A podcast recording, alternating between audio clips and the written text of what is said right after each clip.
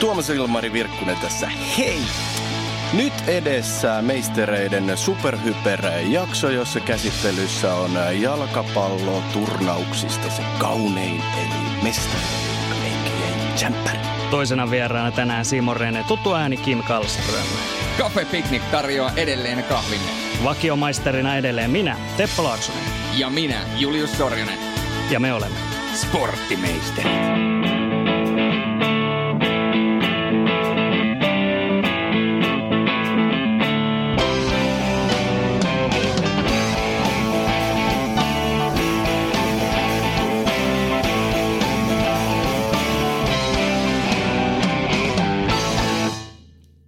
Näin se on, ei muuta kuin lohkojen kimppuun. Lohkoasta aloitetaan Atletico Madrid, Monaco, Dortmund ja Club Brugge Belgiasta siellä sitten vielä mukana. Kimi, jos vähän Atletista pari sanaa ensinnäkin. Supercupissa häikäisi heti kaatamalla Realia, mutta sen jälkeen sitten La Ligassa on ollut vähän ihkeitä.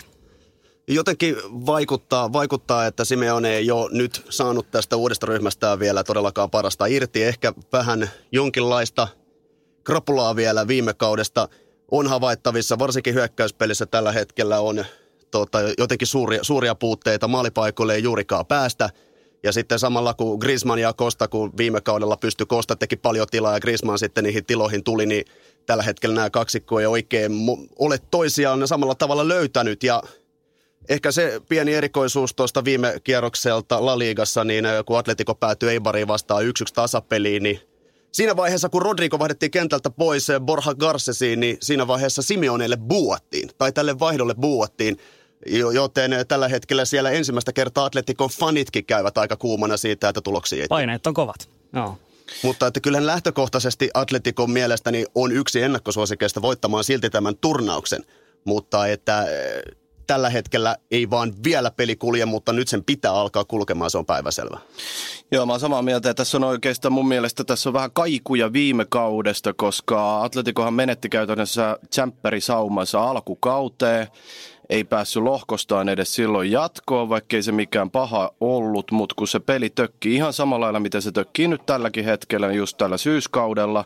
Sittenhän se lähti tikolla rullaa loistavasti tuossa talvikuukausina ja kevät oli, kevät oli erittäin vahvaa. Et nyt tässä on vähän sellaista samanlaista. Simeone on nyt kuitenkin niin kokenut jamppa, niin tota, kyllä mä näkisin, että tämä tämä pitäisi aika nopeasti nyt kääntää. Mä vähän oletin, että tämä maajoukkuetauko nyt tässä syyskuun alussa olisi jo ollut sellainen, missä olisi kyetty vähän kääntää, mutta kyllä toi viime viikonlopun peli, niin kuin Kimi mainitti, niin aika, aika heikolta näytti. Ja paljonko tarinoita lukea kaikkea kuuntelee, niin monihan on sanonut, että Tikolla on käsissään jopa parhaita joukkueita pitkään aikaa, ja taitaa Tuomaskin joskus olla niin sanonut, niin kyllähän tavallaan Diego Simeonen pitäisi tosta ryhmästä saada kaivettua niin paljon enemmän esille, jotta tavallaan sitä menestystä pitäisi pystyä myöskin tulemaan. Ja jos peilaa esimerkiksi Realiin, joka on taas niin kuin lähtenyt toiseen suuntaan materiaalin puolesta, niin pitäisi jopa kantaa lippua nimenomaan madridilaisseuroista.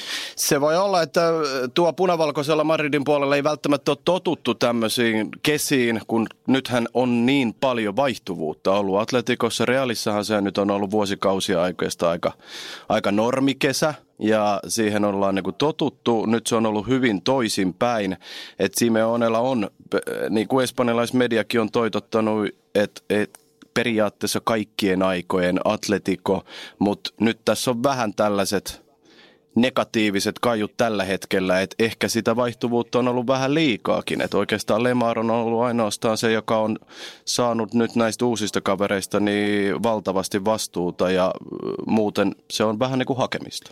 Ja kun tuosta vaihtuvuudesta... Ei Lemarka ole sitten taas Lemare joku toisaalta sitten taas vakuuttanut, että hän on laidalta niin kuin päässyt tulemaan, mutta ei hänestäkään kuitenkaan niitä ihan samaa tahtia nähty, mitä häneltä on nähty myös viime kaudella. Että jotenkin tuntuu, että kun tämä on puolustukseen nojava joukkue, joka vastaiskut on ollut niitä kaikista parhaita, tämä toimii Real Madrid-tyyppistä joukkuetta vastaan, joka hallitsee lähtökohtaisesti otteluita, ja Atletico voi tyytyä pelastaa omaa peliä. Sitten kun tulee tämmöisiä kuin Vajekanoita tai Eibari tai muuta, missä sun pitää ottaa se pallonhallinta ja yrittää sillä siksakilla murtaa niitä tiloja ja yrittää päästä sinne boksiin, niin se on huomattavan paljon vaikeampaa ollut tälle joukkueelle jostain syystä. Niin, ja sitähän se on oikeastaan mun mielestä ollut aina Simeonelle. Tuossa oli pari, pari kautta takaperin, niin puhuttiin paljon siitä, että Simeone on ruvennut muokkaa tai yritti muokata Atletico enemmän tämmöiseen pallohallintajoukkueeksi, koska on paljon kuitenkin näitä jengejä, varsinkin Laliikassa, jotka tosi passiivisesti vaan puolustaa Atleticoa vastaan. Ja silloin, silloin Simeone selvästi sitä niin kuin yritti viedä tämmöiseen hyökkäävämpään suuntaan ja ö, varioida koko Atletikon niin kuin pelaamista, mutta kun se ei lähtenyt oikein silloinkaan niin kuin rullaan, niin sitten palattiin tavallaan vanhaa. Ja sitä se nyt on niin kuin edelleen ollut. että vahvuudet tulee, niin kuin Kimi mainitti, niin esille ihan, ihan jossain muussa pelissä kuin tuommoisessa, kun joutuu itse tekemään. Jos vähän lohkoa summaillaan, niin siitä ollaan varmaan yksimielisiä. Atleti tästä kuitenkin jatkoon menee. Klub Brysse puolestaan ei ole koskaan aikaisemminkaan jatkoon mennyt, niin eiköhän se näin, että belgialaiset jälleen on lohko jumpo. Mutta sitten tämä Monaco Dortmund-akseli. Mitäs Kimi sanot heistä? Öö, Monaco tietysti taas on isoja pelaajia lähtenyt. Joe Montinho ja Thomas Lemara jättivät joukkueen. Sinne tuli totta kai yksi iso täsmähankinta Alexander Golovin tuolta Ceska Moskovasta, joka häikäs ja tuli oikeastaan niin kuin isompaa tietoisuuteen nyt Venäjän MM-kisoissa. Galovin on äärimmäisen tärkeä palanen siinä vaiheessa, kun kuntoon tulee, että miten Monakon kausi menee, koska tällä hetkellä, kun Galovin ei ole kunnossa, niin Monakon kausi Liiga ykkösessä on lähtenyt aivan karmeasti käyntiin. Ja Radamel Falcao kärjessä ei ole enää se sama heppu, jonka me joskus opittiin tuntemaan muun muassa Atletico Madridissa, niin mä näkisin, että Dortmundi on tässä ennakkosuosikki ottamaan kakkossian, koska siellä on tällä hetkellä todella kova valmentaja. Lucien Favre on tehnyt hyvää työtä aikaisemmin, muun muassa Mönchengladbachissa, missä kaksi kertaa pääsee Champions Leaguea. Nitsessä paras sijoitus 41 vuoteen, joten mä uskoisin, että Favren taikahanska pystyy myös tarttumaan Dortmundiin. Ja tuossa Monakossahan on vuosien saatossa tuota vaihtuvuutta ollut muutenkin aika paljon, jos miettii, että sieltä on tässä muutaman vuoden sisällä lähtenyt muun, muun muassa Bernardo Silva ja Mbappékin myöskin pois, niin kun alkaa miettimään, että jos ne olisi saanut kaikki nuo jätkät pidettyä, niin minkälainen nippu Monakolla olisi tähänkin kauteen lähdettäessä. Ja sitten nyt kun se viime kaudesta, niin kuin Kim sanoi, niin se vielä heikentyi, ainakin mun mielestä, vaikka sinne Kolovin tulikin, niin tota, kyllä mun mielestä Monakolle tekee aika tiukkaa ja nimenomaan Dortmund ja Atleti munkin mielestä varmasti ne mun mielestä niin kuin suosikin tuohon lohkoon menemään jatkoon. On, on, on. Ja tosi, tosiaan Lucien Favre on sellainen kaveri, joka on varmaan tällä, tällaisella Euroopan skeneellä varmaan yksi aliarvostetuimmista päävalmentajista, mitä on. Niin kuin Kimi sanoi, tehnyt ihan mielettömän hienoa duunia, tosi vähäisillä resursseilla Nitsassa, Gladbachissa, Hertassa. Ja nyt pääsee näyttää niin kuin oikeastaan todella isossa seurassa niin kuin ensimmäistä kertaa. Ja nyt tietysti Favrekin on vähän uuden paikan edessä, koska ne paine, painetilat sun muut Dortmundissa on jotain ihan muuta, mitä se kuitenkin jossain Nitsassa ja Gladbachissa sun muissa on. Et siinä on nyt, nyt loistava sauma myös hänellä tavallaan ampua itsensä myös niin kuin isosti tonne päävalmentaja kartalle.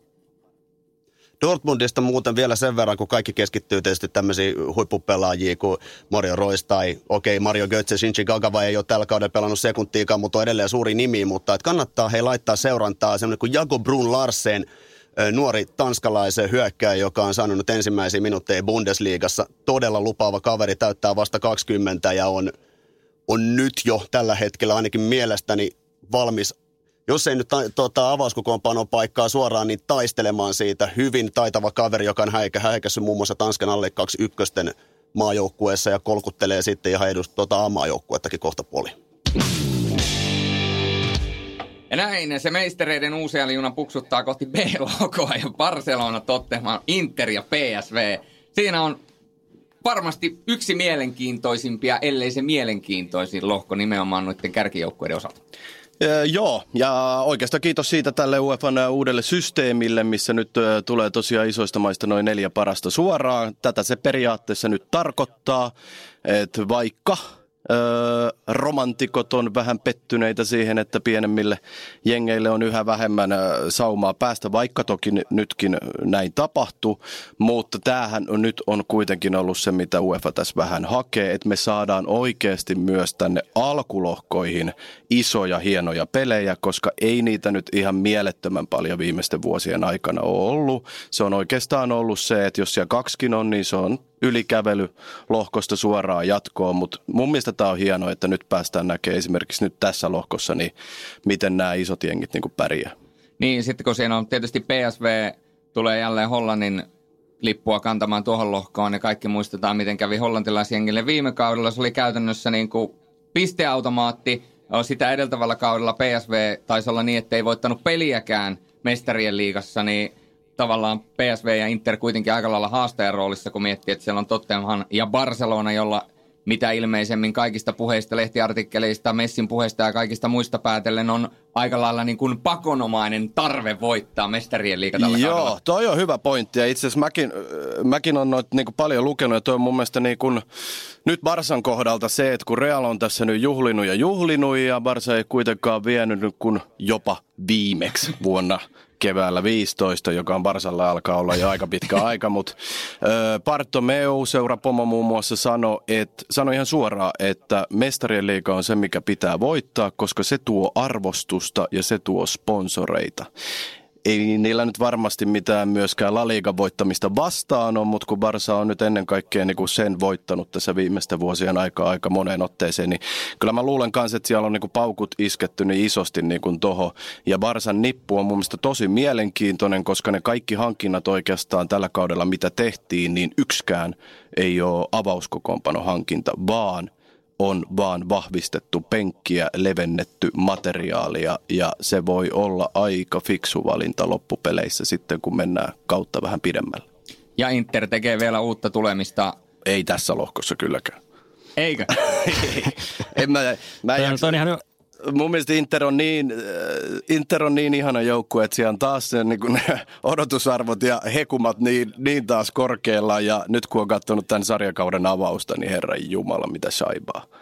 Et ei se, et, tota, äh, tällä hetkellä just niin kun jos pitäisi tota lohkoa katsoa, missä on kuitenkin niin kolme kovaa plus PSV, niin Barsa, Barsa on niin tosi, tosi kova – mutta sitten siinä on hei Spurssi, joka on aloittanut vähän ailahtelevasti, Inter on kuraa, niin tuossa on niinku periaatteessa PSG, PSVllä jopa niinku oikeasti ihan, ihan saumaa niin kuin iskee. En sano, että, en, en sano niin kuin, että jatkoon, mutta että jos noiden isompien jengien niin kuin taso ailahtelee, mitä se nyt on ailahdellut, niin kyllä siinä Van Pommelin miehistöllä niin kuin saumaan ainakin niin kuin kiusata isosti. Ja Van Pommelin osalta Joo, siis herkullinen tilanne, koska Koku teki hänen puolestaan jo aikaisemmin sen nuorennusleikkauksen ja tavallaan nyt muutama uusi hankinta, niin PSVn peli näyttää parhaimmillaan jopa aika viihdyttävältä jalkapallolta. Joo, ja ne on aloittanut oman kautensa mielettömän hyvin ja Bate jäi kuitenkin aika selvästi jalkoihin. Siellä on Losanot, jotka jo MM-kisoissa tota, pelas upeat kisat. Et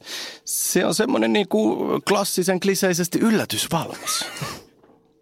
Täytyy pakko komppaa tuota Barkkaa, koska tosiaan kolme kertaa ihan on jäänyt puolivälieri, niin on se ihan hiton paska suoritus heidän kaltaiset seurat. Mutta mitäs Kimi, Kimi, sä oot Tottenhamin ekspertti, sä kerroit, että sulla on pitkä tausta heidän parissa. Jos Purssi seurannut tarkalla silmällä tietysti monta monta vuotta. Mä Siis tietysti kaikki, kun lähtökohtaisesti katsoo tätä lohkoa, niin voi sanoa, että tässä on ehkä se kaikista kovin lohko näistä kaikista ö, mestariliigassa tänä vuonna. Mutta että Spurssi monien paperissa jopa ennakkosuosikki ottaa sen kakkos, kakkostonti, niin mä en – Mä en välttämättä edes usko siihen, koska siis se on niin ailahteleva joukkue ollut tällä kaudella. Ja kun tiedetään Spursin historia, että aina niissä kovissa paikoissa joukkue onnistuu jollain tavalla sulamaan. Ja nyt kun siinä on Barsa, siinä on Inter, siinä on, siinä on PSV, niin tässä on niin, niin herkullinen sauma nimenomaan PSVllä kairata mielestäni Spursin ohi. Kuten tuossa Tuomaskin sanoi, niin Inter on kuraa. Se ei ole, se ei ole joukkue, joka tästä etenisi jatkoon. Väittäisin, että se on, se on jumbo. Mutta että PSV ja Spurs mun papereissa ainakin taistelee siitä kakkossijasta. Niin, tämä on just näin, että periaatteessa tällä hetkellä, nyt kuitenkin tsemppäri käynnistyy, niin tällä hetkellä niin kuin peli on parhaiten uomissaan niin kuin Barsalla ja PSPllä. Et nyt on ne niin kuin saumat tavallaan iskee välittömästi ja napsii ne pisteet niin kuin nyt näillä kierroksilla ja sitten se taas ajaa niin kuin Spurssit ja Interit niin kuin vielä isompiin vaikeuksiin. Sitten lohko C, että sieltä löytyy PSG, yksi varmasti seuratuimpia joukkoita koko kilpailussa, Liverpool, Napoli ja sitten Serbiasta Sverna Sveitsa. Jos nyt PSGstä aloitetaan tietysti, niin kaikkihan tietysti haluaa tietää, että mihin asti tämä PSGn homma nyt sitten riittää, kun siellä on Mbappeeta, on Buffonia ja niin poispäin. Se riittää nimenomaan eurooppa paikkaa, nimittäin PSG tulee jäämään lohko kolmoseksi tässä, Toi on aika tässä kova. lohkossa. Toi on aika kova heitto mulle. PSG on ehkä kovempi joukkue kuin ikinä, ikin, ikinä aikaisemmin. Kyllähän, tää, kyllähän nyt kaikki tietää, jo katsoo PSGn hyökkäyskokoonpano. Herra jestaa, se on Kielen Mbappe, on Neymar, on Edison Cavani ja Julian Draxleri tai Angel Di Maria, mutta että ne tulee kompastumaan nimenomaan tähän tähtikaartiinsa. Ja tota, Liverpool on tällä hetkellä niin kova. Siis on tällä hetkellä niin kova ja se pelaa todella viihdyttävästi ja ne, ne pelaa iloisaa, iloista hyvää hyökkäyspeliä, mutta niiden puolustus on tällä kaudella jopa parempi kuin oli, oli viime vuonna. Ja sitten taas Napoli. Kaikki puhuu siitä, kun Mauricio Sarri lähti Chelsea ja se, että mitä, mitä nyt tapahtuu Carle Ancelottin alaisuudessa, mutta todellisuus on kuitenkin se, että se joukko ei ole viime kaudesta juurikaan muuttunut. Siellä on edelleen hyökkäyksessä eh, Lorenzo Insigne, siellä on Dries Mertens ja Jose Callejon, jotka on kaikki todella kovan luokan pelaajia. Siellä on edelleen Marek Hamsi keskialueella. Ainoastaan Jorginho lähti Chelseain, Chelseain sarin perässä, joten Napoli on kuitenkin edelleen ihan yhtä vahva kuin mitä se oli viime kaudella ja se riitti seriaan kakkospaikkaan todella lähellä jopa haastamaan Juventuksen skudettosta. PSGllä ei ole minkäänlaista vastusta omassa Ranskan pääsarjassa, joten ne voi tuudittautua siihen, että ne voittaa joka pelin siellä. Mutta entä sitten, kun tulee oikea peli eteen? Mä en usko, että ne enää niitä kairaa. Tuo on äärettömän hyvä pointti, mutta miten säkin sitten näet esimerkiksi tämä, että kun Maurizio Sarri on tosiaan vaihtunut ja sinne on tullut Anselotti, niin jos mietitään sitä Sarrin aikakautta, niin se on ollut kuitenkin semmoista energistä, kovaa prässiä, aloitteellisuutta. Ja sitten Anselotti on nähty käytännössä niin kuin kaikkialla, missä vaan voidaan nähdä. Niin pystyykö Anselotti tavallaan repimään tuosta joukkueesta saman verran irti kuin mitä Sarri siitä irti sai? No se tietysti jää nähtäväksi, mutta että kyllä Anselotti kuitenkin on tehnyt erittäin hyvää duunia lähes kaikkialla, missä on ollut. Että siinä mielessä hän saa tietysti rapaa niskaansa enemmän kuin esimerkiksi Sarri, koska Ancelotti on ollut niin pitkään mukana. Moni on nähnyt hänen onnistuvan ja epäonnistuvan, mutta että alkukausi, mitä tässä on nyt katsonut Napolin peliä, niin hei, neljästä pelistä yhdeksän pistettä. Lazio, Milan ja Fiorentina on kaikki jo kaatunut ja nämä on aika kovia joukkueita kuitenkin seriaa tasolla. Se on ihan totta, joo. Kyllä mä itse näen tuon Napolin vähän, mäkin puhun siitä Sarrista niin kuin varmaan kaikki, mutta siis se projekti oli vaan niin järjettömän hieno. Se ei koskaan sitten ihan siihen kliimaksiinsa asti mennyt, mutta mun mielestä se duuni jäi siellä vähän niin kuin kesken.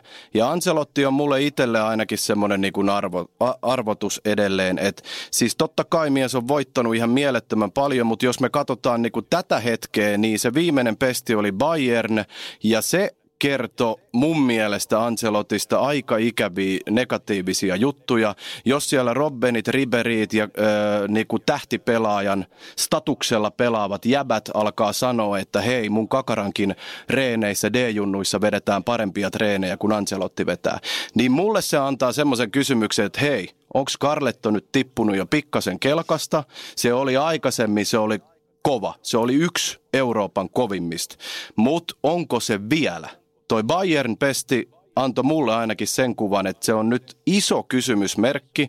Ja niin kuin Kimi sanoi, niin Napoli ei ole merkittävästi, okei, okay, Jorginho oli oikeastaan kaiken A ja O siinä keskikentällä. Et siinä mielessä mä sanoisin, että se menetys on iso, mutta tota, kuitenkin puhutaan vain yhdestä pelaajasta. Muutoinhan se nippu on pysynyt kasassa. Itse katsoin Milan pelin, niin vaikka se nousu oli hieno, niin äh, se tuli Napolilla sen kautta, että ne sai niinku kaukolaukauksilla ne onnistumiset, niiden niinku pääsy maalin, kunnon maalintekopaikoille, kunnon sektoreihin.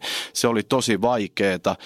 Ei se Ancelottin pelaaminen ainakaan ainakaan, tai pelitapa ainakaan niin kuin vielä on näkynyt siinä mielessä, miten se Sarrilla näkyy, että ne loi paljon maalintekopaikkoja. Mä en oikein usko tuossa lohkossa, että kuitenkaan Napolin kyvykkyys riittää niin kuin mennä jatkoon. Mä jotenkin uskon edelleen siihen PSG samoilla linjoilla muidenkin siinä, että PSGn ei vaan yksinkertaisesti riitä niin kuin mihinkään mestaruuksiin tai tällaisiin tai edes niin kuin neljän parhaan joukkoon, mutta kyllä mä uskon, että ne tuosta alkulohkosta menee jatkoon. Joo, ja täytyy tämä Sverna Svetsa sieltä ottaa tietysti vielä myöskin mukaan. Sitten ollaan varmaan yhtä mieltä, että ei siellä jatkopelejä tulla näkemään ensimmäistä kertaa Champions League lohkovaiheessa. Toki on hieno historia siellä, Euroopan kävi voitot, kaikki muut. Mutta tämä on kannattaa heistä tietysti sanoa, että he on ykköskarsintakierrokselta päässyt tähän lohkovaiheeseen. Eli yhtä pitkältä kuin HJKkin lähti tähän omalle taipaleelle, niin se on kyllä niin kuin pieni aplodian paikka mun mielestä Serpeille. Ja nimenomaan, ja muistakaa myös, että tämä Sverna Vesdani on tuttavallisemmin ihmisille, jotka ehkä tunnistaa joukkueen nimen nimeltä Belgradi Punainen Tähti. Ja viimeisin kotitappio kaudella 2017 Arsenali vastaa lähes 30 peliä sitten. Kaikki tietää, että millaista on meillä Bel- Belgradia pelaamaan. Siellä ei ole kivaa Neymarilla, siellä ei ole, siellä ei ole kivaa Insignellä, eikä siellä todellakaan kivaa Muhammed Salalla, kun ne sinne Ja arvakkaa, kello on kaikkein vähiten kivaa. Shakirilla koska tuolla, se on totta, tuolla, kyllä. Tuolla viime kesän kaksipäinen kotkatuuletuksilla sun muilla, kun se menee Belgradin pelaan, niin morjes. Meistereiden juna, se vaan jatkuu ja nyt se on tullut asemalle, jota Tuomas Virkkonen vastapäätä pöydässä on odottanut koko tämän alkujakson. Kaikki Nimittäin D, ja kaikki nämä vuodet. D-lohko, Porto, Schalke, Lokomotiv Moskov ja Galatasaray. Se on niin, se on jalkapalloseksikkyyttä yhdessä Kyllä. lausessa ja virkkeessä vähän liikaa. Ja jos asemalla lukee jossain Porto, niin kyllähän mä nyt sitä odotan. Mutta tota, jos ei nyt mennä siihen, niin tota, mun mielestä tämä on oikeasti kiva lohko. Siis sikäli, että tässä nyt on ollut pari edeltävää tollasia, missä löytyy kuitenkin kolme. Ainakin kolme tosi kovaa. Mutta tämähän nyt on taas lohko, josta en mä osaa ainakaan sanoa, kekkä menee jatko. Ei, en, mä en osaa oikeasti niinku noita laittaa niinku suoraan rankingiin tällä hetkellä. Niin mulle toi lohko jättää sellaisen niinku hyvä kipinän siitä, että ne on tasavahvoja jengejä, ainakin ennakkoa joka tarkoittaa sitä, että tuosta menee niinku kaksi sellaista jatkoa, mitä me ei välttämättä osata vielä varmuudella sanoa. Mun mielestä se on taas siinä mielessä niinku tähän kauteen tosi kiva. On. Mulla on tietysti yksi kysymysmerkki on toi nimenomaan Lokomotiv Moskov 71-vuotias Juri Semin siellä hääri, että miten se saa tuosta omasta ryhmästään – irti, ja kun on ennakoita lukenut, niin aika monet povaa nimenomaan, että Lokomotiv Moskov olisi se, joka jäisi viimeiseksi. Porto Schalke olisi tavallaan ykkönen, kakkonen ja Galatasaray haastaisi heitä. Niin mun on pakko sanoa, että mä heittäisin Porto melkein sinne niin kuin itse niin kuin ennakkosuosikiksi ja sitten Galatasarayn jopa yli Schalken. Ja, ja Lokomotiv Moskov yrittää sitten pistää Schalkea vastaan niin paljon kampoihin kuin ikinä lähtee. Joo, ehkä vähän samoilla linjoilla. O- osittain sen takia, että Schalke oli hieno viime kaudella, mutta nyt se ei ole vakuuttunut niin, niin hirvittävästi. Ja sitten taas Porto on Konsei Saon alaisuudessa mennyt kyllä isosti eteenpäin. Otti kuitenkin Benficalta nyt Baltikan itselleen taas Portugalissa. Öö, viime kaudellahan jatkopeleissä Liverpoolia vastaan ei ihan riittänyt.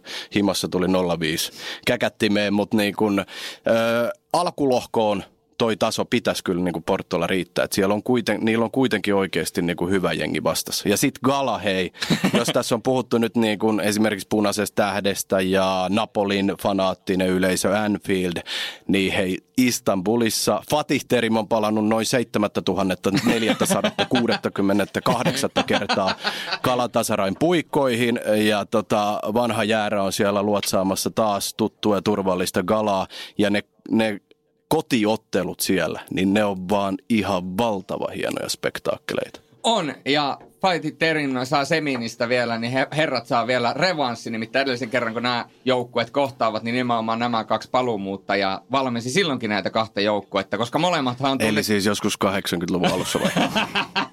Silloin joskus kauan aikaa sitten. Koska molemmat herrat on ollut just tällaisia, että ne on lähtenyt jonnekin huitelemaan ja sitten ne on tullut kotiin takaisin ja sitten ne on lähtenyt huitelemaan ja tullut takaisin. Justi se miljoona kerran oli Neuvostoliitto voimissaan. Hyvä, ettei Konstantinopoli ollut vielä siihen aikaan. Mitäs Kimi tästä lohkosta? Öö, tämä on, kuten tässä nyt on pyöritelty, niin tämä on, tämä on kaikista vaikein, vaikein ennakoida, koska siis Schalken, jos ne pystyisi pelaamaan sillä viime kauden tasolla edes vähän, niin ne taistelisi jatkopaikasta, mutta tällä hetkellä näyttää, näyttää Schalken osalta siltä, että pelit jatkuu joko Eurooppa-liigassa tai sitten jää tähän. Galatasaray mielestäni ennakkosuosikki voittamaan, voittamaan tämän lohkon juuri näillä perusteilla, mitä tuossa aikaisemmin sanottiin, että jos ottaa kolme kotivoittoa, mm. ja mikä on täysin mahdollista tässä lohkossa, niin sillä ollaan jatkossa. Kyllä, kyllä. Salkke kolme peli Bundesliigassa, kolme tappioa. Tuosta lokomotiivista sen verran vielä, että tässä oli hyvä, jos katsoitte lohkoarvontaa, niin lokomotiiva oli tässä ykkösarvonta korissa, niin kuin muistatte, johtuen näistä UEFA koefisient pisteistä ja se on siis, Lokomotivhan näistä muista, jos verrataan, ketkä muut meni ykköskorista seitsemän joukkoa, niin Lokomotivhan on ihan täysin eritasoinen joukkue, niin se oli hauska, hauska jos katsoin tästä lohkoarvontaa siellä, kaikki nämä muut kolme, jotka pääsivät tähän Lokomotivin lohkoon, niin siellä edustajat tuuletti ihan fiiliksissä, että pääsi nimenomaan tähän D-lohkoon. No kyllähän tämä semmoinen lainausmerkeissä ilmainen voitto oli kaikille joukkueille omalla tavallaan, mutta tota, mut ilmeisesti ollaan samaa mieltä siitä, että aika lailla Portokala-aksella mennään voittajan suhteen ja kaksi seuraavaa sitten ratkaise, ratkaiskoon vaikka kolikoheitolla, että kumpi on sitten Eurooppa-liigassa ja kumpi lähtee kotiin. Todennäköisesti Juri Semin lähtee kotiin ja sen jälkeen se lähtee jonnekin maailmalle tai 71-vuotiaana voisi lähteä vaikka eläkkeelle. E-lohko sieltä sitten Bayern Müncheniä löytyy Ajax, Benfica ja AEK sitten Ateenasta. Bayern on tietysti iso suosikki, mutta sulla oli ainakin Kimi Benfican suhteen aika kovaa luottoa, varsinkin tulevaisuuden suhteen heille. No Benfican junnu tuotanto tietysti tunnetaan äärimmäisen, äärimmäisen hyvänä ja tällä hetkellä näyttää siltä, että sieltä on puhkeamassa kukkaan aika monikin 99-2000 syntyneitä junioreita myös 98 ikäluokka on hyvä. Ja kannattaa Benficasta ottaa semmoinen kaveri seurantaa kuin Joao Felix. Tota, täyttää 20 vuotta ihan kohta puoliin, pelannut alkukaudesta muutaman matsin vaihdosta, että teki heti maalin, eikä ihan missä tahansa matsissa, vaan nimenomaan kärkimatsissa Sportingia vastaan. Ja Portugalin alle 21, siis kuusi matsia, kolme maalia. Tästä jätkästä tullaan kuulee vielä paljon. Siellä Benficassa on monta muutakin, muun muassa Joao Felipe, joka häikäsi Seinäjoella ja Vaasassa. Hänen aikansa ei ole vielä, mutta en ihmettelisi, jos saisi ensimmäiset minuuttis Benficassa jo tällä kaudella. Mutta Benfica Bayern München tietysti tulee kävelemään tästä jatkoon lohko ykkösenä aika, aika selkeästikin, mutta että mielenkiintoista on nimenomaan se, että kumpi sitten menee jatkoon, onko se Benfica vai onko se Ajax. Mä en näe Ajaxilta ihan kovin isoja mahdollisuuksia sieltä. Justin Clivert lähti AS Roomaan, toki Daily Blind tuli takaisin, mutta että Matis de Ligt on kuitenkin ehkä suurin tähti ja hän on 19-vuotias. Voidaanko ihan oikeasti hänen harteilleen laittaa ihan liikaa näissä peleissä? Totta kai noussut Hollannin aamaajoukkueeseen ja muuta ja kova, kova päinen jätkä, mutta et mä en näe, että ajaksilla riittää. AEK tietysti on tämän lohkon heittopussi, hyvän, hyvä kotonaan, jos haluaa jatkoa, niin, tai edessä kolmanneksi, niin on pakko ottaa voittoi himassa, mutta että Benfica hyvänä kakkosena, Bayern München, Niko Kovac, uusi päävalmentaja, hyvää työtä Eintracht Frankfurtista, sieltä tietysti Saksa Cupin finaalivoitto viime kaudella, tuntee Bayernin organisaation, on entinen pelaaja Bayernissa, oma velipoika on siinä apuvalmentajana, hänen kanssaan pelasi aikoinaan Münchenissä, onko vasta kolmas Bayernin historiassa, että on pelannut ja siirtynyt sitten valmentajaksi. Nämä, Kolmasta neljästä. Ja nämä aikaisemmat on Jürgen Klinsmann ja Franz Beckenbauer, joten aika kovaan sarjaan pääsee tässä, tässä mielessä. Että mulla on kovat odotukset, että Kovaci Bayern Münchenistä ja ö, tulee taistelemaan ihan voitosta nämä. Kyllä, kyllä. Siis Aikosta mä sanon sen verran vielä, että Aiko ihan hito kuriton joukkue vidi vastaan siellä. Laput heilu siihen tahtiin, muun muassa pelin jälkeen vielä liva ja vetäisi Lasovitsia sellaisella karateen potkulla, että siitä tuli – tuli pitempi pelikielto ja näin poispäin, että AEK ei, ei todellakaan tuu tästä lohkosta kyllä jatkoon menemään. Mutta mitäs, mitäs pojat sanoo sitten Julle Tuomas tuosta Ajax Benfica Akseli? No mä sanon ehkä vähän päinvastaista mitä Kimi, koska tota, mä, mä olen samaa mieltä toki siinä, että niin Benficalla on tämä junnukaarti tulossa, huom, tulossa. Ajaksilla on jo tullut Eli äh, mä luulen taas, uskon siihen, että tämä junnukaarti, mikä ajaksilla nyt on, siellä on Van de Bökit, äh, Frenkie de Jongit, äh, Kimin mainitsema de Licht, 19-vuotiaana johtaa puolustusta, on kapteeni, äh, ajaks junnu ja sen lisäksi siellä on Hakim Chieh, tämä marokkolainen, joka oli ihan fantastinen. Ihan käsittämättömän hyvä näissä karsintaotteluissa Kiovan Dynamoa vastaan. Ja ajaksin koko paletti. Dusan Tadic on tullut isona nimenä takaisin, jo mainittu Blind on tullut takaisin. Öö, se on mun mielestä hyvä. Benfica on mun mielestä niinku kasvamassa, mutta Ajaksilla on nyt se sukupolvi, mitä tavallaan Ajaksin kohdalta on odotettu jo vuosia, että koska sieltä akatemiasta, mikä on maailman kuulu, nousee taas niitä nimiä. Nyt siellä on niin kuin nousemassa. Barcelona yritti viisi kertaa sainata esimerkiksi kesän aikana De Jongia, mutta se fiksusti nyt jäi vielä amsterdamilaisseuraan niin kuin yrittäen ainakin tämän kauden tsemppärissä. Et mä uskon siihen, että niin kuin Ajax menee tosta. Bayernista nyt ei tarvitse puhuakaan. Niillä, niillä on ensimmäinen tosipeli helmikuussa. Siihen asti ne saa kävellä ihan miten ne haluaa. Mutta sanoisin, sanoisin, sanon vielä tuosta ajaksista kuitenkin sen, että okei, Hollannin jalkapallo tällä hetkellä ei oikeasti voi kovin hyvin siinä mielessä, että näitä junnuja tulee, mutta että se ei ole esimerkiksi näy tällä hetkellä Hollannin maajoukkueessa. Ja okei, Ajaksilla on näitä junnuja tällä hetkellä tullut, mutta Benficalla sitten taas on nimenomaan näitä kokeneita pelaajia. Siellä on Franco Servia, Lubomir Feisa ja tota, Pitsia keskialueella. Nämä on oikeasti ko- kovia jätkiä. Portugalinen jalkapallo tällä hetkellä on aika kovaa luokkaa ja mielestäni askeleen parempi kuin mitä Hollannissa Ajaksissa. Ja sitten hypätään F-lohkoon. Manchester City, Shakhtar, Lyon ja Hoffenheim. Pitäisi sanoa, että aika selkeä lohko. Pitäisi ainakin olla Cityn kannalta, pitäisi kävellä jatkoon tästä lohkosta. Jos ei kävele, niin Pep Guardiolalla ei silloin ole kyllä kotona kaikki hyvin.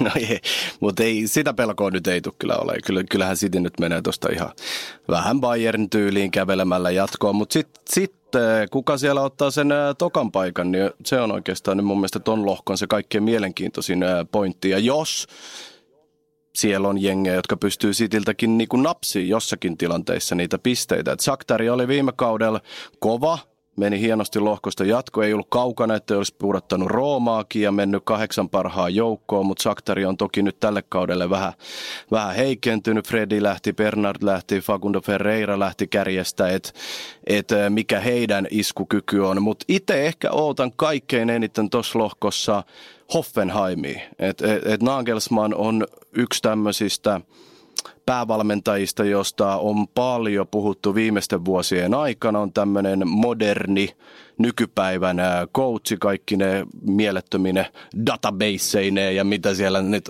otetaankin kaikki mahdollinen pikku nyanssit, detaljit huomioon futismatseista, niin Hoffenheim ekaa kertaa nyt Tsemppärissä Nagelsmannin johdolla, niin mä, mä odotan oikeastaan nyt kaikkein eniten sitä, että miten Hoffenheim pystyy tuossa lohkossa pistämään kampoihin. No tämä lohko on vähän semmoinen, että no City kävelee jatkoa, ei tarvi edes peluttaa parhaimpia, että tuosta mennään. Hoffenheim on tietysti romanttinen, romanttinen lisä tota, mestariliigassa ja tietysti tosi kiva nähdä, miten ne tulee pärjää. Ei ehkä ole sarjakausi lähtenyt ihan niin hyvin käyntiin, mitä olisi halunnut, mutta sitten tässä on tämä mielenkiintoinen, on nimenomaan Lyon ja Shakhtar Donetskin kamppailu nyt siitä sitten kanssa, koska mä näen, että nämä kuitenkin sitten tulee ehkä taistelee siitä kakkossijasta. Shakhtar Donetsk on mielestäni edelleenkin semmoinen joukkue, joka pystyy siis ihan milloin tahansa voittaa oikeastaan Champerissa melkein, melkein kenät vaan. Siellä onko se Junior Morae tehnyt tälläkin kaudella melkein, melkein maalipereve pelitahti ja jos hän pääsee, pääsee irti, niin voi aina, aina tehdä jonkun yllätysmaalin. Oli vastassa oikeastaan ihan kuka vaan, eikä Cityläkään tule ole helppoa siellä, niin se on päivän selvää, mutta että City Donetsk jatkoo, Hoffenheim, Lyon taistelee sit siitä Eurooppa-liigapaikasta. Se voisi olla näin. Siis Sattari, tämä on oikeastaan helvetin kova, kova rekordi. 2010-luvulla hän on kertaalleen ollut puolivälissä ja lisäksi kolme kertaa tuossa ekalla playoff-kierroksella 16 sakissa, niin, niin siis ei tämä on todella hyvä. Aika nopeastihan siitä tulee tämmöinen vähän, vähän tiedätkö, kun sä katsot, täällä on saksalaista jengiä, ranskalaista jengiä ja sitten on tämä ukrainalainen, niin monet ajattelee heti, että no joo, joku Ukraina. Mutta siis tämä on todella kova rekordi, mikä, mikä Shakhtarilla on. Ja pitää muistaa kuitenkin, että Shakhtar Donetsk ja Kiova Dynamolla on aivan erilaiset resurssit verrattuna, verrattuna mihinkään muihin tuota, joukkueisiin sit, tai, tai seuroihin nimenomaan Ukrainassa. Ja sen takia ne pystyy pitämään näitä omia kotimaisia tähtiä siellä, koska niillä on niin isot liksat yksinkertaisesti, ettei tarvi lähteä yhtään mihinkään. Ja ne pystyy sillä niin pitää se joukkueen kilpailukykyisenä. Ja tietysti mä en tiedä kuka heillä on skauttina, mutta näitä brasseja tulee joka vuosi. Ne on todella kovia jätkiä joka ikinen. G-lohko sitten Real Madrid löytyy sieltä Rooma, Tsetska Moskovasta ja sitten Tsekistä vielä Victoria Peltsen. No siellä on tietysti jättiläinen Real tässä lohkossa on, on ykkössuosikki ja y- yksi suurista suosikeista voittamaan jälleen kerran koko turnauksen. No okei, okay, kolme kertaa se tehnyt peräkkäin, joka on aivan älytön saavutus, mutta jotain siellä nyt ei ole, mitä on ollut näiden kolmen mestaruuden perustana. Se on ollut Zizou ja se on ollut Ronaldo. Molemmat ovat lähteneet. Siellä on Julen Lopetegui päävalmentajana tällä hetkellä ja Gareth Bale ykkös, ykköstähtenä. Joten miten tämä uusi tandemi sitten Real Madridissa, kun valta on vaihtunut, niin pystyykö ne sitten tekemään samat, mitkä nämä menneisyyden sankarit väittäisin, että pystyy, koska Gareth Bale on oikeastaan kukoistanut aivan uuden lailla. Hänestä näkyy sitä samanlaista, niin kuin varjoissa on ollut nyt oikeastaan monta vuotta. Okei, jos sä teet Champions League finaalissa Saksarilla maalin, niin ei voi sanoa, että varjoissa, mutta sanotaan näin, että se herra, joka pelasi Tottenham Hotspursissa, niin nyt nähdään vähän samanlaista. Sieltä laidalta tullaan todella kova, hyviä crosseja, kavennetaan keskustaa, ammuttaa joka paikasta. Gareth Bale tulee olemaan tänä vuonna tähti. Ja, mutta riittääkö se sitten, niin on sitten, on sitten eri asia, mutta että tässä, tässä lohkossa kyllä tulee, tulee menemään – aika helpostikin jatkoa. Tietysti Marco Asensio taas vuoden parempi. Luka Modric, Toni Kroos on niin kuin match made in heaven keskikentällä. Voi, voi mikään joukkue sanoa maailmassa, että voisi laittaa kaksi parempaa keskikettä pelaajaa pelaamaan keskenään. Kautta sitten puolustuksessa Sergio Ramos ja sitten Rafael Varane oikeastaan topparitontilla. Kautta sitten tandemina Thibaut Courtois ja Keylor Navas maalissa. Siis tämähän on niinku aivan älytön nippu on, on, tänäkin on. vuonna. Mutta että tuleeko voittamaan sitten se nyt katsotaan tietysti, miten mitä pidemmälle menee, mutta kausi on lähtenyt hyvin käyntiin. Ceska Moskova on tässä lohkossa aika mielenkiintoinen. Siellä on nimittäin uusi aika koittanut Moskovassa. Siellä ei ole enää Beresutskin veljeksiä, ei ole enää Sergei Ignashevitsia, ei ole enää viimein. Alexander Galovinia. Ei ole natkoa, eikä muuten myöskään Romanere Menkoakaan, tietysti vaikka moni uskoo, että olisi Ceska mennyt jos, jos Roman Eremenko olisi Cheskassa, niin väittäisin, että sitten ehkä olisi jopa mennyt AS Roman ohi tässä asteekossa. Niin kova pelaaja Roman Eremenko on, mutta että kun ottaa huomioon kuitenkin Tseskan sitten sen, että onko se nyt Euroopan kolmanneksi velkaantunein seura sen jälkeen, kun ne rakensi Moskovaan uuden hienon stadionin ja se on tarkoittanut sitä, että presidentti on laittanut rahahanat aivan täysin kiinni. Uusia pelaajia ei ole tullut, joten tällä hetkellä siellä luotet, luotetaan aivan tasan tarkkaa siihen, että Kosonovi tai Kuchavi tai Chalovi tai nämä omat junnut sitten tulee nousemaan ja kantamaan tätä joukkuetta. Hyvin on alkanut tietysti siellä kausi, kausi ja Viktor Hansarenka on tehnyt loistavaa työtä aina oikeastaan missä tahansa on ollut mitkä Hansarenkaa siis tunne, niin oli Bate Borisovin suuruuden luoja ja hänellä edelleenkin vasta 41 vuotta ja voitti siellä kolme kertaa meni, vei Champions Leaguean lohkovaiheeseen, joten pystyy tekemään pienillä resursseilla hyvää työtä, mutta että riittääkö se sitten kuitenkaan, jos on vastassa AS Roma, joka viime kaudella pudotti Barcelonan mestariliigan jatkosta, se jää nähtäväksi, mutta että... Öö, Kimi, onko Mielestäni asunut, AS Roma... Onko asunut Venäjällä? Kerro. Mä ajattelin öö, en ole, en ole asunut Venäjällä, niin mutta... näpeissä toi, että sä oot ollut joku Venäjän kirjeenvaihtoja tai jotain.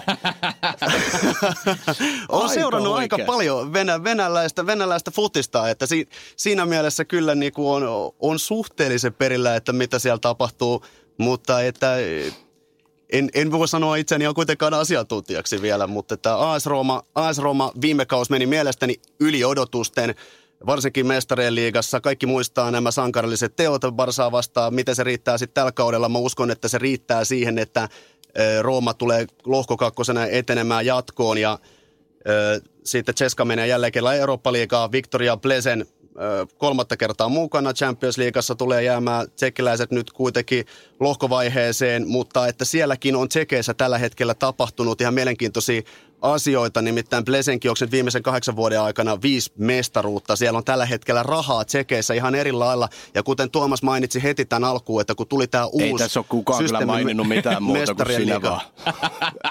Mutta mut mestarien, liigaan, mestarien liigaan tuli siis täksi kaudeksi tämä systeemi, että nimenomaan niinku, äh, että on entistä vaikeampaa päästä, niin sehän on houkuttanut sitten muun muassa tsekeissä siihen, että nämä isot tota, seurat alkaa laittaa siellä fyrkkaa. Ja tämä on tapahtunut Victoria Plesenissä, tämä on tavannut Slavia Prahassa, jossa on kiinalaisomistuksessa ja sinne oikeasti laitetaan paljon rahaa, joten nämä tsekkiläiset voi yllättää, mutta ei nyt kuitenkaan ehkä ihan vielä. Herra jestas, mikä ruuneperi sä oot. tota, Sanotaan, että selostajat puhuu paljon, mutta Kim Kallström on luonut niin ihan Se meidän lopettaa antas... koskaan. Hei. Ei. Et Se sano, innostuu, hei. Innostuu, että jos Kim innostuu tämän kauden mestarien liigassa yhtä paljon, niin se on sen jälkeen vielä, kun lähetys on loppunut, niin vielä puolitoista tuntia sen jälkeen, niin ohjaamossa kuuluu, kuuluu tärinää, mutta se on hyvä juttu. Joo, no, nopeasti, pakko sanoa nopeasti, koska ei tähän jäänyt kellekään mulle aikaa, niin tota, Ro- Roomasta, Roomasta siellä on tosiaan pelillisiä isoja ö, huolestumisen merkkejä. Alkukausi on ollut ihan kammottava puolustus, ö, Fazio etunenässä, ö, niin virheherkkää hazardia niin kuin ottelusta toiseen. Ja sitten koko Rooma tällä hetkellä on mulle sellainen puoli mysteeri, että Montsi on tullut sinne, ollut nyt siellä vuoden päivät. Mä en oikein tiedä, onko toi Montsi joukkue tällä hetkellä vai onko se sitten Eusebio Di Francescon eli päävalmentaja. Toi on vähän hämmentävää, koska nyt tulee niin järjetön määrä pelaajia koko ajan, että mä en tiedä pysyykö Di Francescokaan tässä niinku yhtään kartalla ja perillä, että ketä tulee ja mistä ovista sun muuta vastaavaa. Ja loppuun sanon vielä nopeasti sen, että niin kuin keskikentän pohja, keskikentän keskusta Roomalla on mun mielestä se tällä hetkellä kaikkein se eh, niin kuin isoin asia negatiivisessa mielessä. Siinä on kaksi ihan jäätävän kovaa pelaajaa, De Rossi, Nzonzi, mutta alkukauden perusteella se ei toimi niillä ei vaan riitä jalkoja. Ne on loistavia pelaajia, syöttää sun muuta, mutta niin kun yksinkertaisesti, kun nyt ekassa pelissäkin tulee Realin keskikenttää hyökkäystä sinne vastaan, niin mä en usko millään, että ton keskikentän jalat riittää.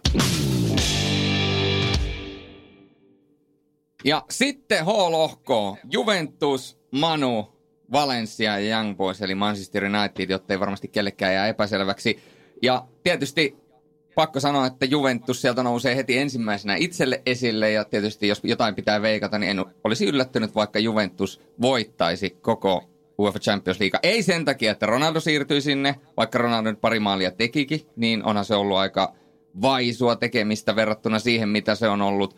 Oli Real Madrid aikoina. Toki pitää muistaa, että koko Real, Real Madridin kuin Ronaldon pelityyli on muuttunut. Oliko viime kaudella teki kaksi maalia boksin ulkopuolelta, kertoi jotain siitä, että minkälainen pelaaja Ronaldosta on tullut. Vaan sen takia, että nyt Juventuksella on käsissään sellainen joukkue, missä on niinku kaikkia. Bonucci seme, Bonutsin paluu sementoi alakerran. Chesney on kysymysmerkki, mutta Chesney on itse sanonut, että hänestä ei voi tulla Buffonia, koska Buffon on niin kuin kaikkien aikojen paras hänen silmissään. Mutta hänestä voi tulla maalivahti, joka voittaa Juvelle pelejä. Se, että tuleeko näin käymään suurissa peleissä, se on kysymysmerkki. Mutta muuten keskikenttä on mun mielestä ihan hyvä. Hyökkäiskalustossa Dybala, Douglas Kostat ja sitten tietysti Ronaldo. Sen, siinä on niin kuin kaikki.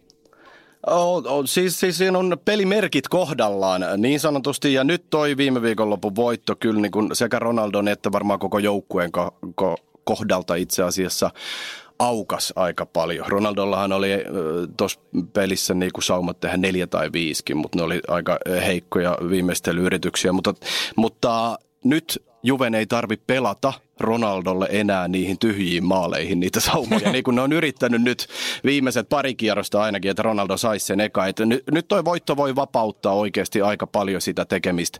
Toi koko lohko muuten on mulle nyt vähän sellainen, että vähän harmittaa Valenssian kannalta, että heidän formiinsa tällä hetkellä on ihan umpi surkea, koska se viime kauden Valencia olisi pistänyt Manua käkättimeen isosti ja helposti. Se oli loistava. Se oli ihan mielettömän hieno tiimi.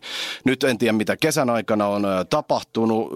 Hankintoja on tullut paljon. En tiedä, onko se sekoittanut Marcelinon koko pakkaa, mutta noi pelit, mitä on nähty toistaiseksi Valenssialta, ne on ollut niin heikkoja. Ja nyt olisi ollut vaan Valenssialle se sauma iskeä, koska Manu ei ole kuitenkaan missään tapauksessa vakuuttava ollut, vaikka nyt on muutamia hyviä tuloksia tullut. Minä jo ootin, että sieltä Joo. Helsingin päästä Kim Kallström ottaa jälleen ohjat omiin käsiin. Tämä on itse, tämä on itse ihan pakko sanoa. Ei oteta ihan. Se on hyvä, että tällä kertaa olemme niin sanotusti eri osoitteessa, että me Tampereen miehet, minä ja Tuomas ollaan Tampereella ja Helsingin herrat on sitten siellä Helsingin päässä, niin tässä ei synny sellaista kapakka-tappelua nyt pöytien välillä. Ei, ei synny vielä.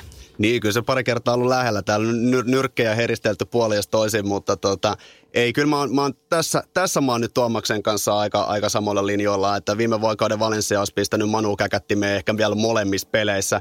En usko, että nyt sitä tekee, mutta silti jälleen kerran tämä Manchester United, joka pelaa, niin mä en pysty luottamaan siihen yhtään. Se pystyy pelaamaan hyvää futista, mutta että huonona päivänä se on aivan karmeaa jalkapalloa, se on hidasta, se ei ole, äh, siinä ei oikeastaan tapahdu mitään, se on hyvin staattista pahimmillaan ja se ei edes ole yleisöystävällistä, niin tota, okei se voi olla tehokasta, kun siellä on Jose Mourinho tietysti uh, the special one, vai mikä, mikä se nykyään oli, mikä hän kutsui itseään. Ei se ollut The Silent One, mutta jo, jo, jo, joku tämmöinen, mutta että en mä, Juventus, Juventus tuosta tulee menemään, menemään tota, kyllä ykkösenä. United on, United Valencia kovaa taistelua, mutta että kyllä Manu ehkä tuossa nyt kuitenkin sitten lohko kakkosen jatkoon menee. Tuo... Joo, siis Young Boys on siellä vielä, tietysti kannattaa sveitsiläiset mainita sen takia, että ensi kertaa lohkovaiheessa pitkä historia seuraava takana. Tietysti voi olla vähän fiilistelyreissu heillä, mutta tämä olisi tietysti ihan mille jengille tahansa, että olisi hyvä paikka nyt iskeä, koska tiedetään tämä Manun tilanne, että siellä koko ajan, koko ajan Murinjoa, aina jos tulee tappio, niin sen jälkeen ollaan kenkimässä ja ulos sieltä ja Valenssialla tosiaan ei ole yhtään voittoa vielä La Ligasta tällä kaudella, niin olisi siellä millä tahansa jengillä hyvät saumat iskeä, mutta en tiedä, ei varmaan Young Boys silti yllä tosta kuitenkaan jatkoa. Ei yllä, joo, mutta kyllä mäkin fiilistelen sitä sveitsiläisten äh, osalta sikäli, että Stadikalle menee joku vähän alle kymppitonni Stade de Suissille ja nyt tuohon lohkoon arvottiin kuitenkin Manu, Valencia, Juve, niin onhan se nyt ihan mielettömän hienoa kuitenkin, vaikka niillä saumaa niin jatkoon on, että sä saat tollaset Eurofutis seurat niin kuin sun omalle stadikalle pelaa, niin onhan se Young Boysin kannalta niin kuin sikäli tosi hieno homma. Mökki on täynnä ja viereiset mökit on täynnä ja viereisen mökkien mökit on täynnä, urheilukapakat on täynnä, kaikki on täynnä. Mutta se on pakko sanoa tohon, vielä tuohon Manuun, että kun puhuit Tuomas siitä Anselotista, että sulla on vähän niin kuin – jäänyt sellainen fiilis, että onko tavallaan niin kuin aika ajanut ohi. Niin kyllä sama voi melkein sanoa Joo. Joseesta, että, että onhan se niin kuin kiistattomasti, kun aletaan katsoa futishistoriaa, niin on Jose ollut merkittävä tekijä, mutta sitten kun alkaa katsomaan, että milloin viimeksi ja mitä niin kuin viime vuosina Jose on saanut aikaan, niin onko niin kuin jalkapalloevoluutio ja Jose lähtenyt jossain kohtaa eri suuntaan. Et siinä määrin, missä toinen tavallaan verrattavissa oleva valmentaja Pep Guardiola tekee omasta joukkueestaan robotteja ja ne käytännössä vaan suorittaa niin kuin Pep Guardiolan semmoista kaavaa, mitä hän haluaa tehdä, niin Jose Mourinholla vähän niin kuin pallo hyppii tuolla vähän joka puolella, enkä niin kuin tuntuu, että tietääkö herra oikein edes itsekään, että mihin suuntaan hänen pitäisi viedä sitä joukkuetta ja sitä peliä, että se nykyaikana toimii ja sillä voittaa. Joo, no lyhyesti sanottuna mun mielestä jo se on tippunut kelkasta. Et mä, mä oon aika vahvasti sitä mieltä, että jos ja kun hän joku kaunis päivä kenkää Manusta saa, niin Manu on viimeinen iso seura, mitä jo se urallaan valmentaa. Mä en usko, että se tulee saamaan enää vastaavanlaisia pestejä. Ihan siitä syystä, että se herra on edelleen se, joka pystyy kyllä puolustuksen osittain laittaa kuntoon, mutta sille ei ole tällä hetkellä mitään annettavaa hyökkäyspelin organisoimiseen. Siinä ei ole, niin kuin Kimi sanoi, siinä ei ole mun mielestä mitään. Eli vielä jos vähän tiivistetään lohkoja yhteen. A-lohko, Atleti on selkeä, Dortmund, Monaco ja Bryssel on se jumbo, eikö se näin ollut? Kyllä, Atletico menee ykkösenä jatkoon, sen takana hyvin, hyvänä Dortmund kakkosena ja Monaco lähtee sitten Eurooppa-liigaan. Onko Tuomas samaa mieltä? Öö, pitkälti joo. Sitten B-lohko, Barcelona, Tottenham, Inter, PSV. Barcelona menee jatkoon, toisena me heitetään jatkoon Tottenham, Tottenham PSV heitetään Eurooppa-liigaan Inter jumboksi. Joo, vähän sellaisen pienemmän jätän sen PSVn yllätykselle, mutta kyllä mä kuitenkin ehkä enemmän uskon siihen, että Spurssi sitten menee. On se näin. On se näin. C-lohko. Ja C-stä sitten, niin C, siitä meillä oli vähän, vähän vääntöä tässä PSGstä, varsinkin Kimillä oli eri mieltä. Kyllä mä sanoin itse, että PSG Liverpool on se, jotka tuosta jatkoon menee. Ei kahta sanaa. Tämä on tietysti se, tämä on se suurin odotus tietysti, että PSG menisi vielä niin kuin heittämällä, mutta että kyllä nyt tässä kuitenkin nyt pitää, pitää vähän niin kuin usko, uskoa yllätyksiä isojen kaatumiseen, joten Liverpool ykkösenä, Napoli hyvän kakkosena ja PSG menee ja voittaa Eurooppa-liiga. Edes jotain hyvää sinne. Eli euro pysti tuloillaan vihdoin ja viimein PSGllekin. Juuri näin. Kovaa homma. On helma pelti, sanoisin minä. Sitten tämä Tuomaksen lempilohko eli D, Porttaa, Schalke ja Galatasarayta ja Lokomotive Moskovaa. Tuomas. En mä osannut viimeiskään tästä ennustaa niitä jatkoon menijöitä, mutta tota, jos ne nyt johonkin järjestykseen pitää laittaa, niin Porto ja Gala. Hienoa. Ja sitten kolmanneksi heitetään Schalke. Schalke. Se mihin lähtee eläkkeelle. Hyvä. Sitten E-lohko. Joo, joo. Kyllä se näin menee. No E-lohko sitten. No Bayern, niin siitä me oltiin ihan täysin yhtä mieltä. Ajax, Benfica, siitä vähän väännettiin. AEK, Jumbo, tämä on ihan selkeä juttu. Kyllä ne Bayern München nyt tästä sanottiin, että ensimmäinen iso matsi tulee vasta ensi, ensi vuoden puolella, mutta että Benfica hyvänä, hyvänä kakkosena tulee, tulee ottamaan nimenomaan, tämä ratkee tässä Benfica Ajaxin välisessä kamppailussa ratkee se, että kumpi menee jatkoon. Benfica kakkosena Ajax menee sitten Eurooppa-liigassa pitkälle tänäkin vuonna. Sitten F-lohko, City, City, City, City. No, City. Se, se voi olla myöskin. City, Shakhtar, Lyon ja Hoffenheim. Tuomas? Oh, paha, to, siis City jälkeen paha, uh, mutta kyllä mä jotenkin uskon siihen, Shakhtari oli niin hyvä viime kaudella, vaikka vähän vaihtuvuutta on ollutkin, niin mä uskon, että ne edelleen on tuossa euromatseissa niin vahvoja. Ja kolmas on Lioni. Joo, mä oon ihan samaa mieltä. G. Keestä sitten G-lohko, niin no Real ei, ei kahta sanaa siitä. Rooma, kyllä se nyt Rooma kuitenkin menee, vaikka Kimi on Setskan vankkureissa aika vahvasti täällä ja Victoria Peltsan on sitten opintomatkalla vielä. Ei, kyllä se, kyllä se näin menee, että kyllä AS Rooma sillä kokemuksella tuolla joukkueella siinä pitää olla kakkonen. Jos Ceska ihan oikeasti tuolla nuorella jengillä menisi jatkoon, niin se olisi siis sensaatio Venäjä. Olisi, olisi. Joo. Ja sitten H-lohko, Juventus, Manchester United, Valencia ja Young Boys. Juventus menee jatkoon ja heidän kaverikseen lähtee Vale, ei Manu. Joo, Joo kyllä, kyllä se melkein Tullut näin on Manu, sanottava. Manu, Manu pani lankoja pitkin. Kyllä, kyllä se melkein näin on sanottava, että kyllä semmoinen pieni, pieni usko Valenssiaan tai jo, jo, jonkinmoinen niin kuin ehkä toive enemmän, mutta ei, en jaksa kuitenkaan uskoa, että ne menee jatkoon.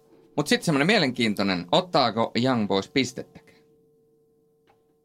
Ja jos ottaa, niin Varmana kelta. ottaa. Ottaa, Ottaa. kotona. Varmana ottaa. Ottaa kyllä, Kotona. ottaa. Manulta ja Valenssialta kummaltakin. Joo, se on hyvä. Sitten vielä mestariveikkaus ja kuka voittaa maalibörssin? Mä tarjon täältä Juverolle kaksikkoa. Ei kahta sanaa. Mulla on jotenkin vähän semmoinen, semmoinen fiilis, että Manchester City tulee nyt, siis niin pitkään se on sitä yrittänyt ja se ei ole loppupeleissä ollut edes lähellä, niin nyt tänä vuonna Pep Guardiola, kuten tuossa vähän aikaisemmin proffaa, proffaa sanottiin, että rob, robotit toi on nyt asennettu, se on koodattu niin hyvää iskua, että se tulee voittaa tänä vuonna. Ja sitten vähän aika tylsä veikkaus, mutta että Leo Messi voittaa tänä vuonna maalikunnikuuden.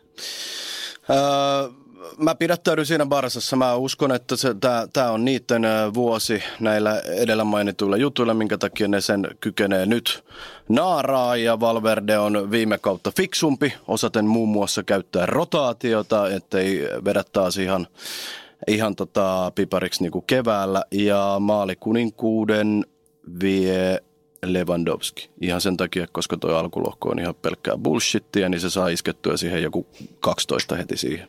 Aivan loistava peruste. Mä olin, olin hyppäämässä sun kelkkaa ihan täsmälleen samalla perusteella, koska tuo lohko on sen verran heikko, että siinä saa eniten tehtyä todennäköisesti maalia Bayern ja edelleen mestariksi, niin, niin tuota, veikkaan sitä Juventusta. Mutta jotta saataisiin vähän eroavaisuutta myöskin tähän maalipörssin voittoon, niin mä vedän ihan hatusta PSGn Mabbe, koska Äh, jos mietitään Liverpool, Napoli, PSG, kolme semmoista joukkuetta, jotka kuitenkin on aika hyökkäysvoittoisia joukkueita lähtökohtaisesti, niin mä veikkaan, että se saa aika paljon tilaa juosta. Sitten kun sille lyötäisiin sellaisia pussiparkkeja eteen, niin sitten silloin vähän voi olla myöskin maapeillä vaikea. Mutta mä veikkaan, että se voittaa. Se otetaan siinä niin kuin meikäläisen hatusta vedoksi.